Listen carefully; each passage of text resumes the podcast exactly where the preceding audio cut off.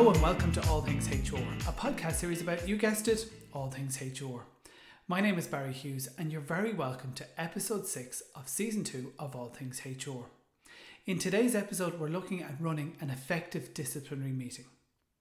And I suppose a disciplinary meeting can be a very emotional and difficult um, process to run in an organization because there's anger, there's uh, upset, there's all the, whole life cycle of emotions is involved in the process. So it's important to step back. And I'm going to share with you my tips and tricks that have served me well over the last 17 years, whether I'm running a disciplinary meeting or I'm training people or coaching people through the process. So, as I mentioned, this is uh, season two, episode six of the podcast series. This is the last episode of season two. I will be back. I am going to take um, a, month off, the month of September off. Um, I'm going to be looking at the podcast, taking some time out and to look at it. And I'm probably going to change a little bit of the focus now, moving maybe into the leadership area around HR. But there's more about that when I'm, I'm moving into season three. But back to today's episode. Really, a disciplinary process comes about in an organization when somebody has maybe failed to follow up, um, uh, you know, policies or procedures, or breached their contract of employment, or they have potentially stolen um, something in the organization, or, or, really it could be related to uh, sexual harassment or um, harassment in the workplace. And as I mentioned, I'm looking at this uh, from, I suppose, a kind of HR perspective, and there is a, the legal perspective, there'll be a trade union perspective, and they, there's an employee perspective. So I'm going to give you my perspective of it, what's run well for me in these meetings. But I would always say, when you're running a disciplinary process, ensure that you've checked with your, you know, your legal team, ensure that you've read your contracts of employment, ensure that you you have a policy and procedure as well that you're following. But as well to just add to the kind of lens I'm looking at this episode in, I'm looking at it from an Irish context, but a lot of the principles I'm going to talk to you about running an effective disciplinary meeting can apply in most European countries and indeed countries as well in the APAC region. But again, make sure you know you do consult with a lawyer um, about running certain disciplinary procedures in countries. So before I kind of get into the the nitty gritty of kind of you know what is fair procedure and you know watching out for things under Irish employment law, a big thing I say to every manager that comes in front of me when it comes to a disciplinary meeting is don't jump to conclusions. So you might have a piece of the story or you have a perception of this is what the story is. So X employee is underperforming uh, and has been underperforming for two months and that's very clear potentially in the numbers that you're seeing in front of you in a dashboard or something like that. However, there's a human behind those numbers, and I'm not saying we shy away from having a disciplinary meeting, but let's make sure we have all the facts. What is actually happening here? Has there been something happen happening with the employee at home? Has there been some change in the person's job? Um, has there been a change in manager? We don't know. Is there, there potentially might be mental health issues there, or an illness within the family? We don't know.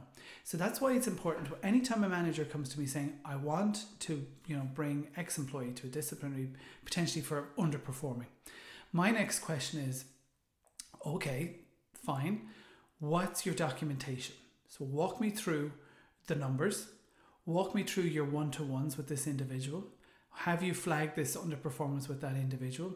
Have you documented these conversations either through email through maybe you know a system or through you know google docs or however you're tracking it? They're my go-to questions and then i like to see the documentation myself and i like a time an opportunity to review it. And i think that's important so we don't jump to conclusions. And that can often happen where you know there might be pressure to because somebody is underperforming, we need to manage them out of the organization and put in a new person because it is impacting the revenue of the organization. And again, you know, I'm, I'm perfectly aware, you know, these are big factors in an organization. But at the end of the at the end of the day, if you do rush this process uh, and end up maybe terminating an employee and skipping part of your process, it's actually going to be more expensive and costly for you, the organization that when you know moving a little bit more slowly a little bit more cautiously and being aware of the detail of the case. I have been involved in many years ago i won't mention the organization many years ago you know where people come to you they come barging into the office this person needs to be terminated because they're underperforming and they've done this and they've done that. And then you know, you kind of take the manager, well, on, on one occasion, I did take the manager at their word, and it was only the day after when I actually asked to see the data of, of well, show me the underperformance, show me the documentation. None of this had actually been done. The employee was unaware that they were underperforming. There was no uh, communication of that. There was no documentation. So the employee potentially was unaware that they were under, you know, underperforming, but they weren't aware of the consequences. So that's why I'd say it's important to investigate as the manager and as your as the HR practitioner and make sure that there is documentation. If you're going into a disciplinary meeting, where's your documentation? What num what what what what has been stated, what's been recorded, what's been shared with the employee. And then the final thing is what support has been given to the employee as well. So to ensure that there's a sense of fairness in the process. So again, you could ask the question, you know, even before getting to a disciplinary, the manager could speak to the employee and say, well, what is happening here? How are you? I've noticed, you know, a change in behavior. I've noticed a change in your performance. What's going on? And the employee might reveal that they are having some difficulties at home or there's some challenges within their health. And that's then where the organization can lean in potentially potentially to offer annual leave to the individual to take some time out if that's if it is possible. Looking at the employee assistance program. And then some organizations you know there might be an addiction issue here. Some organizations do partner with the employee and possibly with a third party provider to ensure that this person gets the help that they need. But again, it's on a case by case basis. So again, that's just stepping back, look at, looking at the facts, making sure you have all the correct information. And I always say, I know I'm repeating it, but it's so important. Don't jump to the conclusions. Really investigate, check out the documentation, what support has been given. And that applies to the manager and as a as a HR practitioner. So, in, in an Irish context, around the disciplinary process and an investigation meeting. So, I'd, just to, again, I'm not going to get too technical in this podcast, but in this episode of the podcast, but if somebody has questions, you know, I'm more than happy to, for somebody to reach out to me via Twitter or LinkedIn or via my email. It's all available on my website, allthingshr.org. But in the Irish context, there's a thing called the principles of natural justice. And these are really important principles in any type of investigation meeting that you're running in an organization or a disciplinary meeting. So investigation meeting is, is a fact finding exercise and I try and keep the two separate. So you're getting your facts, getting the information, and that's where you might recommend then uh, as a panel, the, the HR person and the, the, the line manager might recommend then running a disciplinary meeting and there's separate people then running that process. And I'll come to that in a moment. But back to the point of natural justice. So in Ireland, under the Irish Constitution, it, there's a thing called the principles of natural justice. And these are the right to, to know the evidence. So the employee has the right to receive documentation, either via email or via letter, to state what is the evidence against them. So that includes potentially the, the one-to-one documents where you've flagged it, you, where their performance has been flagged, uh, and maybe a dashboard and it's been shared via email, whatever it is. So the person has the right to know, or maybe potentially if it's not around performance, if somebody has breached a policy or a, the contract of employment, state that, provide it, show show where they've breached that uh, that um, um, potentially the contract or the policies, include them, draw their attention to the certain paragraphs and sections. then the next is the the individual has a right to representation. Now this is something. Um, organizations have tried to treat slightly differently. So the, the right to representation is you can potentially bring um, a, a, colleague from the workplace, from your team or outside your team to the to the to the to the investigation meeting or disciplinary. Um, you also have the right potentially then to if you're in a in an organization that recognize you recognizes unions, you could have a union representative with you. Now, I know certain organisations will allow um, an individual, an employee, to bring potentially family members or indeed uh, a solicitor or, or, some sort of legal representative.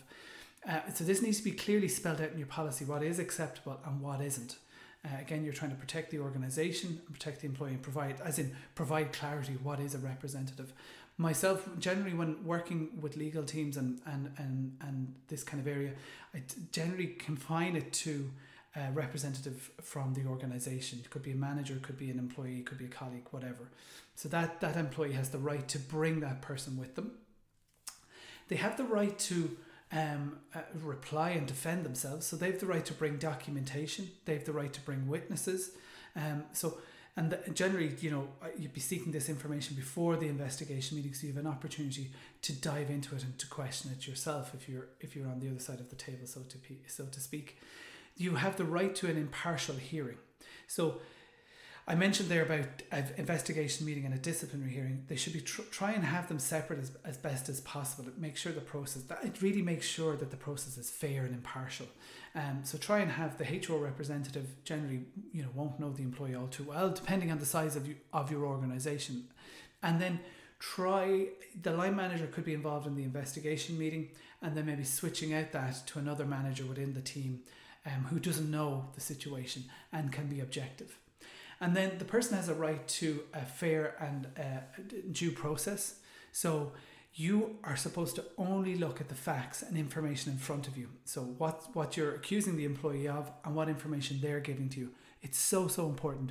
That's all you're looking at. You're not looking at they were late two days last week, or um, you know they didn't attend the Christmas party, or that person can be rude, or that person is very jolly, or whatever. None of that matters. You are looking at the case in front of you based on the facts, and that's and you run it past your disciplinary procedure. You follow that process to the letter, and you will be fine. And then the final thing is the right to appeal. So the individual has the right to appeal that decision. Um, it's usually set out within your, you know, I would be always recommending a, a minimum of, of, of, of five working days. You tell them who they've the right to appeal to, and that person then will run a separate uh, potential investigation to look at why they're appealing that decision, and they're only focusing in on the on the reason why that individual wants to appeal the decision. And uh, you know, I can get into that if people have questions or comments or is looking for some assistance. More than happy for them to reach out to me and for for, for me to provide uh, assistance there. So, just getting into the investigation meeting or the disciplinary meeting, depending on your policy and procedure in your organisation, uh, so you're applying all those natural justice uh, principles. You, you know, give the person 24 hours notice at a minimum. I'd be always pushing for at least 48 hours. Um, get them as much notice as possible. Make sure there's a room organized. I know, obviously, in this virtual setting, you, everything's online. You're, you know, you're using Zoom meetings or Team Meets or whatever. So you're, you're using them or potentially a phone call. So it's making sure that the individual has that, they, they understand that, uh, and they know when the meeting is. Try if you, if it is in person, if it is in a room in the building, you know, make sure it's it's it's away from where the person's you know working if at all possible. So it gives a bit of privacy for everyone involved, so that can we just focus on on that. Um, I would always recommend that the um, whether the line manager or HR person is running the meeting, somebody is taking notes of that meeting, recording just the main points. You don't need to, you know, you know, Barry Hughes walked into the room. He was wearing this jacket. He sat down gingerly in the chair. You know, it's kind of a general what's you know actions, what's been said, what was the right the reply back on the um, the accusations that have been presented. So it's just that there's a record of the meeting and that you're going to apply or provide that then to the individual when the meeting is wrapped up and, and, and provide it to them via email. My advice is to try and remove the emotions from this setting. I generally set out and say, we're here for this reason. You know, do you understand the letter? You know, you have a right to bring representation. You have brought somebody or you haven't. And um, this is what we're going to cover in this time. If you need a break, let us know. So to treat the person with respect. That way, the meeting will run a little bit more smoothly. I have been involved in, in meetings uh, like of these natures where tempers can get um, you know explosive. Um, you know, I've been in meetings where tables have been flipped over. I've had you know people be, have been threatened, um, things poured over people.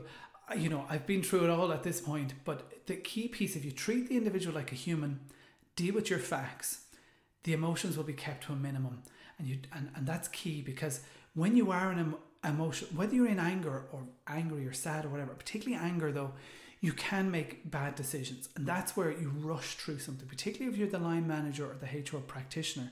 You might go, well, look, this person was a, an a hole in this meeting. Um, so it must be true that they, they did this or they didn't do that. And you rush and you make a termination or something along those lines. And that opens you your organization to an appeal and potential then to a financial penalty uh, in a court here in Ireland.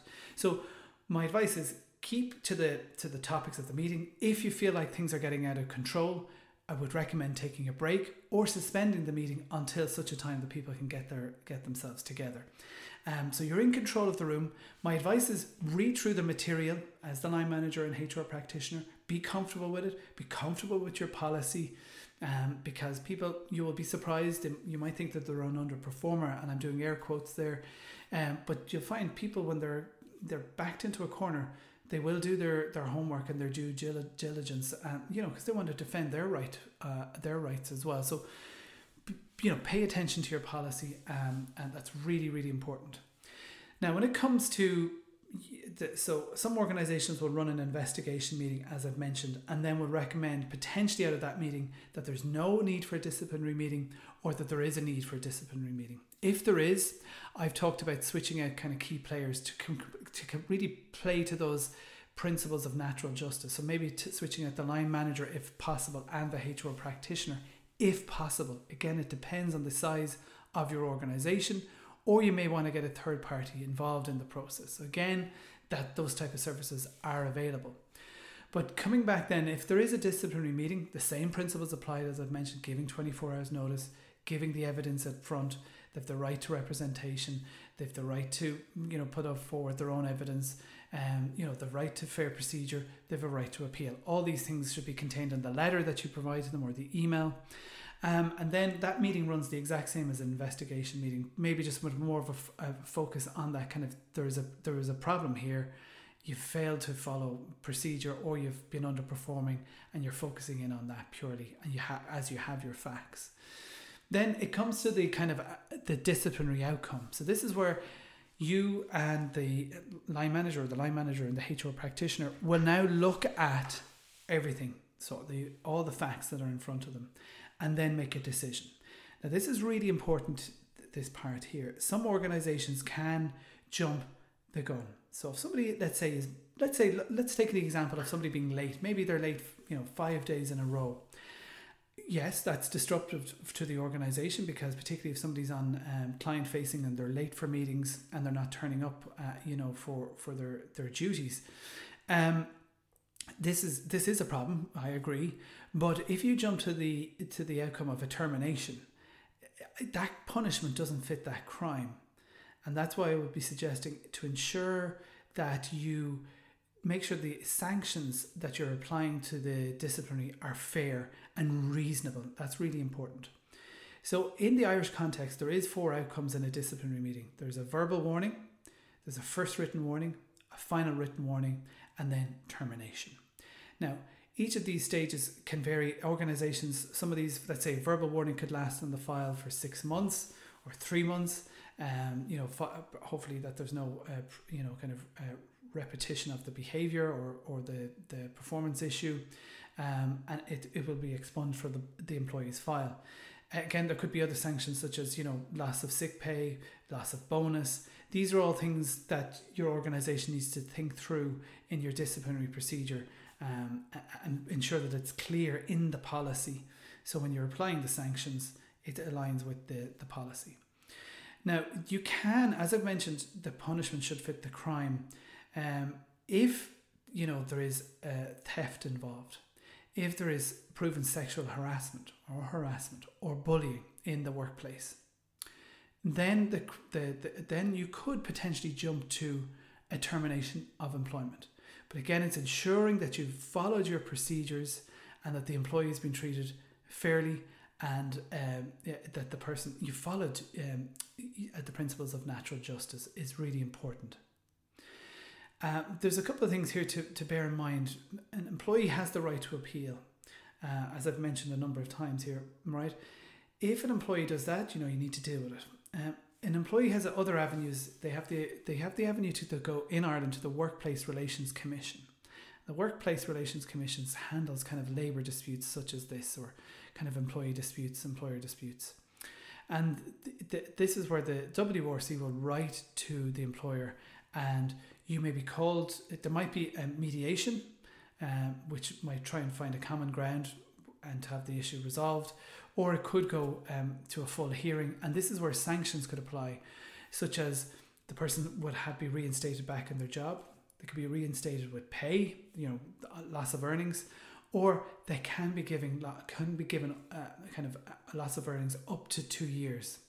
Um, so these are all things you should think about. And that's why I think it's really important to kind of try and remove the emotions as much as possible and pay attention to just the facts and your procedure. And that reduces any type of risk of you know huge sums of money being paid out you know so we've talked about let's say an underperformer in sales impacting revenue but then you end up having to pay you know two years salary for somebody um, because you failed to follow procedure that's quite a costly mistake um, so just pay attention to that so just remember following our procedures thinking of natural justice making sure you have a policies and procedures set around uh, a disciplinary procedure and potentially around PIPs as well, performance improvement plans.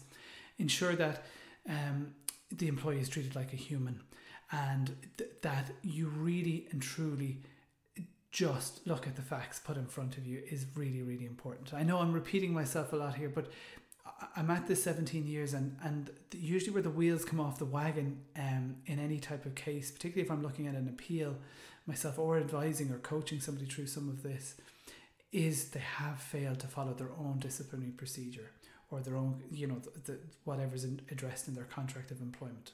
So that's why I, I say it's, you know, I repeat myself on it um, a lot. So that's really running an effective disciplinary um, procedure within your organization. Um, there's plenty of advice out there. The Workplace Relations uh, Commission has a wonderful website. I would recommend as a line manager, as a HR practitioner, even as an employee, if you're listening into this, check it out. You'll find there's lots of guidelines, tips, and hints about how to run effective meetings around a disciplinary procedure, grievances, and etc. So, really and truly, it's a great website. I'll make sure it's linked out here at the end as well. Well, that's the end of episode six. Uh, I'm hoping people have found the tips and tricks really, really helpful. I've enjoyed talking about it.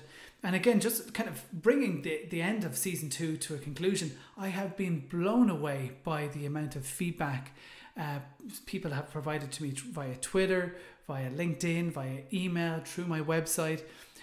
I'm just really finding different episodes really, really helpful to them. They've, you know, looking for advice or coaching. Uh, and it means a lot to me because uh, when I started the podcast uh, around this time last year, I wasn't too sure how it was going to land. It's been a great outlet for my own creativity. I am passionate about HR. I'm passionate about having strong uh, HR practitioners and line managers who know how to effectively uh, work policies and procedures and manage people. And that's what this podcast is about: is ensuring that the, the employees at the front and center of it, but the organization as well is being, you know, managing it and creating that environment where an employee can be their true self in the organization. It reduces, um, all, you know, a lot of the problems that we face in the workplace.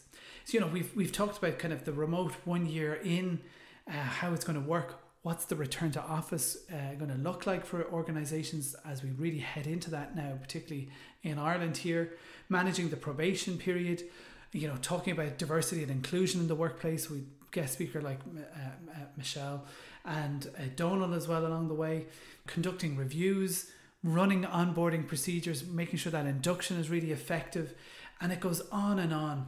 And there's so much more that I'm going to be getting into now in season three. As I mentioned, I'm going to take a break for a month because I want to take a step back, uh, look at the podcast. I've been getting a lot of requests of kind of looking at a kind of kind of management areas and leadership. So I'm looking at that and, and trying to tap into a kind of wider network of, of, of my own people who would be interested in and speaking and sharing their more and more experiences. And I want to thank Kieran Hughes, who is the series uh, editor, uh, does an amazing job of making uh, this podcast sound great and making me sound like I know what I'm talking about.